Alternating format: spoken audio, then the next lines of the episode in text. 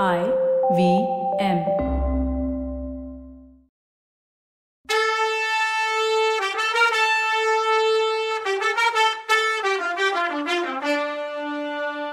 வணக்கங்க. நான் கவிதா பேசுறேன். வெல்கம் டு கதை பாட்காஸ்ட் சிவகாமியின் சபதம் இது எபிசோட் நம்பர் எண்பத்தி ரெண்டு இந்த எபிசோடோட டைட்டில் புலிகேசிய வளர்த்தவர் நாகநந்தியா. சுரங்க வழி தெரிஞ்சா போயிடலாமாப்பான்னு கேட்டா சிவகாமி. போயிடலாமா? நான் கூட அந்த சுரங்க வழியில கொஞ்சம் வேலை பண்ணியிருக்கேன். ஆனா அதுக்கு வாசல் எங்கன்னு மட்டும் எனக்கு தெரியாது. அதை எப்படி கண்டுபிடிக்கிறதுன்னு ஆயினர் ஏமாற்றமான குரல்ல சொன்னாரு. அப்பா நம்ம கமலி அக்காவுக்கு அந்த சுரங்க வழி தெரியுமான்னு சிவகாமி மெதுவா சொன்னதும் ஆயனர் பரபரப்போட எந்திரிச்சு கமலி பக்கத்துல வந்து அவ கைய புடிச்சுக்கிட்டு என் கண்ணு குழந்த உன் தங்கச்சி சொல்றது நிஜம்தானா? அப்படியானா நீ எனக்கு அந்த சுரங்க வழிய காட்டணும். இந்த உதவிய என் ஆயுசு உள்ள வரைக்கும் மறக்க மாட்டேன்னு சொன்னாரு. ஆகட்டும் சித்தப்பா. ஆனா சமயம் பார்த்துதான் அந்த சுரங்க வழியில அழைச்சிட்டு போகணும். அங்க பலமான காவல் இருக்கு அப்படின்னா கமலி. மூணு நாளா அசுவபாலர் அநேகமா யோக மண்டபத்திலேயே இருந்தாரு. அங்கேயே முழு நேரமும் காலம் கடத்தினாரு. மண்டபத்திலேருந்து அடிக்கடி மணி சத்தமும் கலகல துணியும் அதாவது பேச்சு குரலும் கேட்டுட்டே இருந்துச்சு. நாலா நாள் ராத்திரி ஜாமத்துல ஆயனர் தூக்கம் பிடிக்காம பலகணி வழியா அரண்மனை தோட்டத்தை எட்டி பார்த்தப்போ நிலா வெளிச்சத்துல ஒரு அதிசயமான காட்சியை பார்த்தாரு. தோட்டத்து வழியா நல்ல ஆஜானு பாகுவான ஆகிருதி உள்ள அதாவது ஜைஜாண்டிக்கா ஒருத்தரை ரெண்டு பக்கமும் ரெண்டு பேர் கையை பிடிச்சு நடத்திட்டு வந்தாங்க. நடுவுல இருந்தவரோட கண்ணுங்க துணியால கட்டப்பட்டு இருந்துச்சு. இன்னும் கொஞ்சம் உத்து பார்த்தப்போ நடுவுல நடந்துட்டு இருந்த அந்த உருவம் ஒரு புத்த பிட்சு மாதிரி தெரிஞ்சுது. அந்த உருவம் ஏனோ ஆயனருக்கு நாகநந்திய ஞாபகப்படுத்துச்சு. ஒருவேளை நாகநந்தி தானோ அவரு? ஊர் வதந்திப்படி இந்த புத்த பிட்சுக்காகத்தான் புலிகேசி இத்தனை நாள் காத்துட்டு இருந்தாரோ? நாகநந்தி அதுக்காகத்தான் சுரங்க வழியா அனுப்புறாங்களோ? அப்படின்னா நாகநந்தி போய் சேர்ந்ததும் புலிகேசி கிளம்பிடுவாருல்ல? ஆஹா எப்பேற்பட்ட நல்ல சான்ஸ் கை நழுவி போயிட்டு இருக்கு நாகநந்திக்கும் புலிகேசிக்கும் உள்ள முக ஒத்துமை ஆயினருக்கும் அப்பப்போ தென்பட்டுச்சு. நாகநந்தி அடிகள் நிஜமா யாரு? இப்படி பல பல நினப்புனால அலை பாஞ்சுது ஆயனர் மனசு. அன்னைக்கு ராத்திரி அவர் தூங்கவே இல்லை. பொழுது விடுகிற நேரத்துல யோக மண்டபத்திலேருந்து வீட்டுக்கு வந்த அசுவபாலர் ஆயனரை பார்த்தாரு. என்ன சிற்பியாரே ராத்திரியெல்லாம் நீங்க தூங்கல போல இருக்குன்னு கேட்டாரு. ஆமாங்க ஐயா தோட்டத்துல உங்க யோக மண்டபத்துல ராத்திரி எல்லாம் ஒரே பேச்சு குரல் கேட்டுதே என்ன விசேஷம்னு ஆயனர் கேட்டாரு. அசுவபாலர் கலகலன்னு சத்தம் கேட்டுச்சா. நீங்க ஏதாவது கனவு கனவு கண்டிருப்பீங்கன்னு சொல்லிட்டு நண்பரே ஆனா ஒண்ணு மட்டும் நிஜம். நேத்து ராத்திரி யோக சாதனத்துல நான் ஒரு அதிசயமான உண்மையை தெரிஞ்சுக்கிட்டேன். அதை உடனே போய் சக்கரவர்த்தி கிட்ட சொல்லணும்னு சொல்லி வெளியிட போனாரு. அவர் போய் சில நிமிஷத்துக்கெல்லாம் கமலி வந்து ஆயனர் சிவகாமி ரெண்டு பேரையும் அவசரப்படுத்தினான். ஏற்கனவே முடிவு செஞ்சிருந்தபடி முக்கியமான துணிமணிகளை ஒரு ஓலை பெட்டியில எடுத்து வச்சுக்கிட்டு எந்த நேரமும் கிளம்புறதுக்கு ரெடியா இருந்தாங்க. அதனால உடனே மூணு பேரும் கிளம்பி அரண்மனை தோட்டத்துல இருந்த மண்டபத்துக்கு போனாங்க. மண்டபத்து நடுவுல இருந்த சிவலிங்கத்தை கமலி லாவகமா நகர்த்தினான். லிங்கம் இருந்த இடத்துல சொரங்க வழியில படிக்கட்டு இருந்துச்சு. கமலி ரெடியா வச்சிருந்த தீபத்தை எடுத்து ஆயனர் கிட்ட கொடுத்து சித்தப்பா சீக்கிரம்னா. ஆயனர் தீபத்தை வாங்கிக்கிட்டு சொரங்க வழியில படிக்கட்டுல இறங்கினாரு. சிவகாமி கமலிய ஆர்வத்தோட கட்டி பிடிச்சுக்கிட்டா. ரெண்டு பேரோட கண்ணுலையும் கண்ணீர் ததும்புச்சு. அக்கா போயிட்டு வர்றேன்னு தழுதழுத்து சொன்னா சிவகாமி. தங்கச்சி போயிட்டு வான்னா கமலி. திரும்ப காஞ்சிக்கு திரும்பி வர்ற வரைக்கும் எனக்காக சின்ன கண்ணனுக்கு தினமும் ஆயிரம் முத்தம் கொடுன்னா சிவகாமி. கமலி சிரிச்சுக்கிட்டே அவன் மூச்சு முட்டி சாக வேண்டியதுதான்னா? சிவகாமி சுரங்கப்படியில இறங்கும் போது அவளோட மனசு பதபதச்சுது. நெஞ்சு படபடன்னு அடிச்சுக்கிச்சு. ஒளியால நிறைஞ்சிருந்த சந்தோஷமான உலகத்திலிருந்து இருட்டும் சந்தேகமும் பயங்கரமும் நிறைஞ்ச ஏதோ பாதாள உலகத்துல நுழையிற மாதிரி உணர்வு இருந்துச்சு அவளுக்கு. அந்த உணர்ச்சிய மனசு வலிமையினால அடக்கிக்கிட்டு ஆயனரோட பின்னாடி நடந்தா. இருட்டா இருந்த சுரங்கப்பாதையில ஆயனரும் சிவகாமியும் ஏறக்குறைய ஒரு முகூர்த்த நேரம் நடந்தாங்க. இவ்வளோ நேரமும் அவங்களுக்குள்ள பேச்சு ஒன்றும் நடக்கல. அடிக்கடி ஆயனர் நின்று சிவகாமி கையை பிடிச்சு இனி ஒன்றும் அதிக தூரம் இல்லைம்மா சீக்கிரம் வழி முடிஞ்சிடுமான்னு தைரியம் சொல்லிக்கிட்டே போனாரு. கொஞ்ச நேரத்துக்கு அப்புறம் திடீர்னு வெக்க மாறி ஜில்லுன்னு ஆச்சு சூழ்நிலை. அம்மா சிவகாமி கோட்டைக்கு வெளியில வந்துட்டோம். அகழிய கடக்குறோன்னாரு ஆயனர். ஒரு கணம் அங்கேயே நின்னு குழந்த இங்கேதான் நான் வேலை செஞ்சதா ஞாபகம் இருக்கு. அகழி தண்ணீர் உள்ள வராம ரொம்ப சாமர்த்தியமா இந்த வேலையை செய்ய வேண்டி இருந்துச்சு. அதோட இல்ல ஏதாவது ஆபத்து காலத்துல இந்த சுரங்க வழிய மூடிடவும் இங்கதான் வழி இருக்கு. இதோ பாத்தியா அந்த அடையாளம் இட்ட இடத்துல ஒரு கல்ல லேசா பேத்து எடுத்தா அகழி தண்ணி கடகடன்னு உள்ள வந்துடும் அப்புறம் வெளியில இருந்தும் உள்ள போக முடியாது. உள்ள இருந்தும் வெளியில போக முடியாதுன்னாரு ஆயனர். நல்ல வேலை அப்படி ஏதாவது நடக்கிறதுக்கு முன்னாடி நாம போயிடுவோம்ல அப்படின்னு கேட்டா சிவகாமி. அதுக்கப்புறம் இன்னும் ஒரு முகூர்த்தம் நடந்தப்புறம் மேலிருந்து வெளிச்சம் வர்றத பார்த்தாங்க. சொரங்க வழி முடிஞ்சிட்டுதுன்னு சொன்னாரு ஆயனர். ரெண்டு பேரும் படிங்க வழியா மேல ஒளி வந்த இடத்த பார்த்து நடந்தாங்க. அவங்க ஏறி வந்து நின்ன இடம் ஒரு சின்ன மலை பாறையில கொடைஞ்சு செய்யப்பட்ட சமணர்களோட குகை கோயில். ஜைன தீர்த்தங்கரர்களோட பெரிய உருவ சிலைகள் அங்க மூணு இருந்துச்சு. ஆனா என்ன பயங்கரம்? காபாலிகர்கள் அந்த சமண கொகையை ஆக்கிரமிச்சுட்டதா தோணுச்சு. எங்க பார்த்தாலும் மண்ட ஓடுங்க செதறி கிடந்துச்சு. போதாததுக்கு மூணு தீர்த்தங்கரங்களோட சிலைகளுக்கு அந்த பக்கம் நாலாவதா ஒரு சிலையா கண்ணை மூடிக்கிட்டு ஒரு காபாலிகன் உட்கார்ந்திருந்தாரு உடம்பெல்லாம் சாம்பலை பூசிக்கிட்டு மண்ட ஓட்டு மாலை போட்டிருந்த அந்த காபாலிகனோட தோற்றம் பாக்குறதுக்கு ரொம்ப பயங்கரமா இருந்துச்சு. ஆனா நல்ல வேளையா அவர் கண்ணை மூடிக்கிட்டு யோக தவத்துல உட்கார்ந்துருந்தாரு. ஆயனரும் சிவகாமியும் ரெண்டாவது தடவை அந்த காபாலிகனை பார்க்காம பாறை படி வழியா இறங்கி வேகமா போனாங்க. கொஞ்ச தூரம் போன பின்னாடி அப்பா இது என்ன சமணர் குகை கோயில்ல காபாலிகன் வந்து உட்கார்ந்துருக்கானே? அப்படின்னு சிவகாமி கேட்டா. அம்மா இந்த பாறை ஒரு காலத்துல சமண பள்ளியா இருந்தது. மகேந்திர பல்லவர் கிட்ட கோவிச்சுக்கிட்டு சமணர்கள் இந்த நாட்டை விட்டு போயிட்டாங்கல்ல? கோட்டை முற்றுகைக்கு முன்னால காஞ்சி நகரத்துல உள்ள காபாலிகர்களை எல்லாம் வெளியில துரத்துனப்போ இந்த கொகைய அவங்க புடிச்சுக்கிட்டாங்க போல இருக்கு. அவங்களுக்கு யுத்தம்னாலே கொண்டாட்டம் தானே?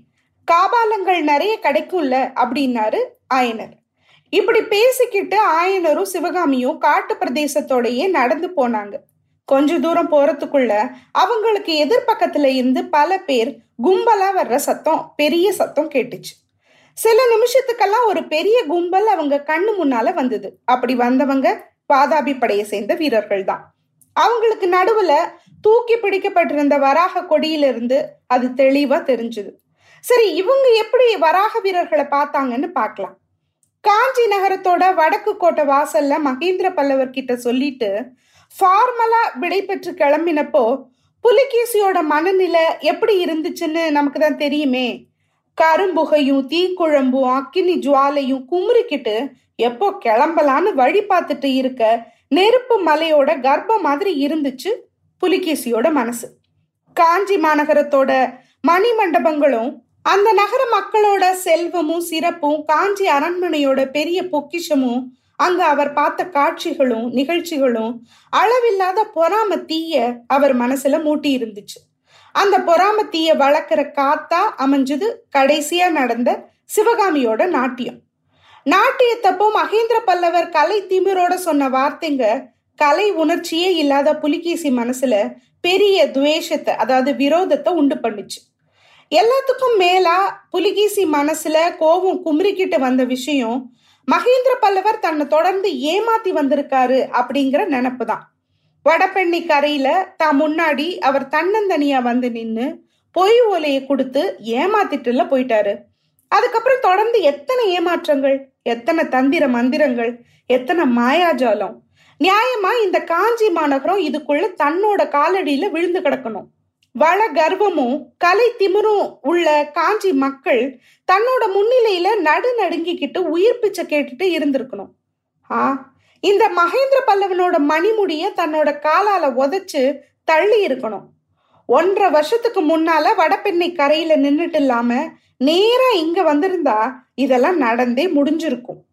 இப்போ காஞ்சியிலையும் உறையூர்லயும் மதுரையிலையும் கூட வராக கொடி பறந்துட்டு இருந்திருக்கும்.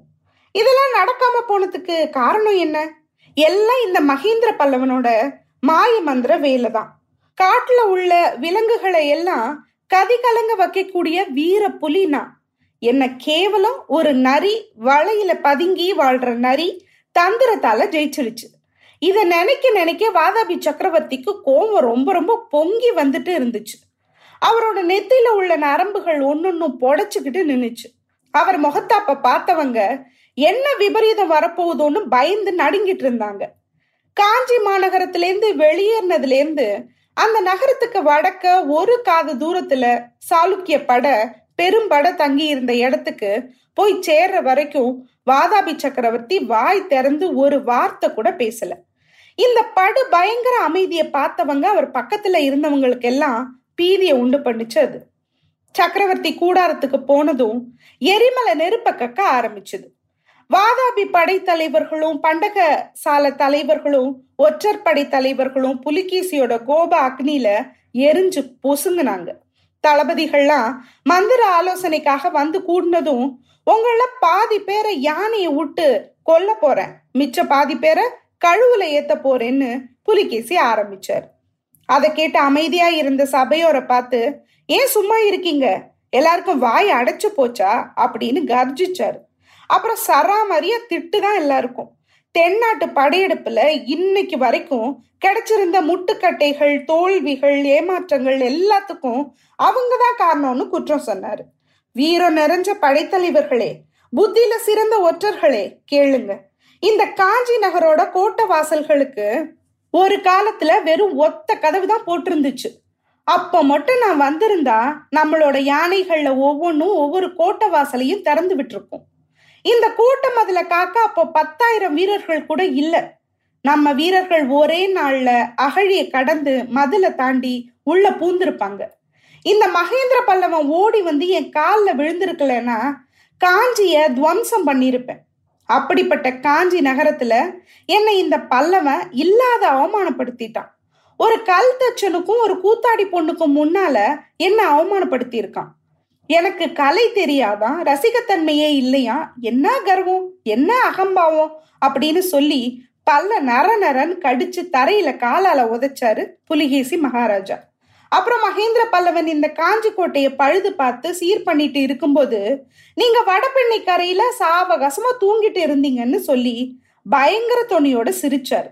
அப்போ வாதாபி ஒற்றற்படை தலைவன் கொஞ்சம் தைரியத்தோட பிரபு எல்லாம் நாகநந்தியோட ஓலையால வந்த வென. அப்பவே நான் ஆட்சேபிச்சேன் அப்படின்னா.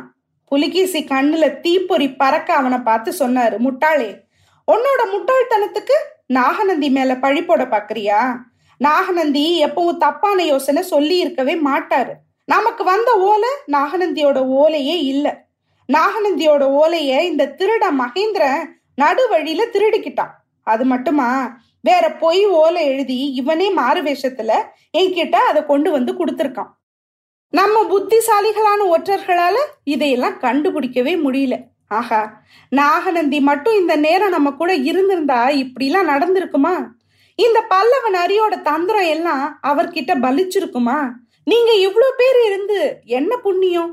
புத்தபிட்சு ஒருத்தர் இல்லாததுனால நம்ம முயற்சி எல்லாம் வீணாயிடுச்சுன்னு சொன்னாரு புலிகேசி.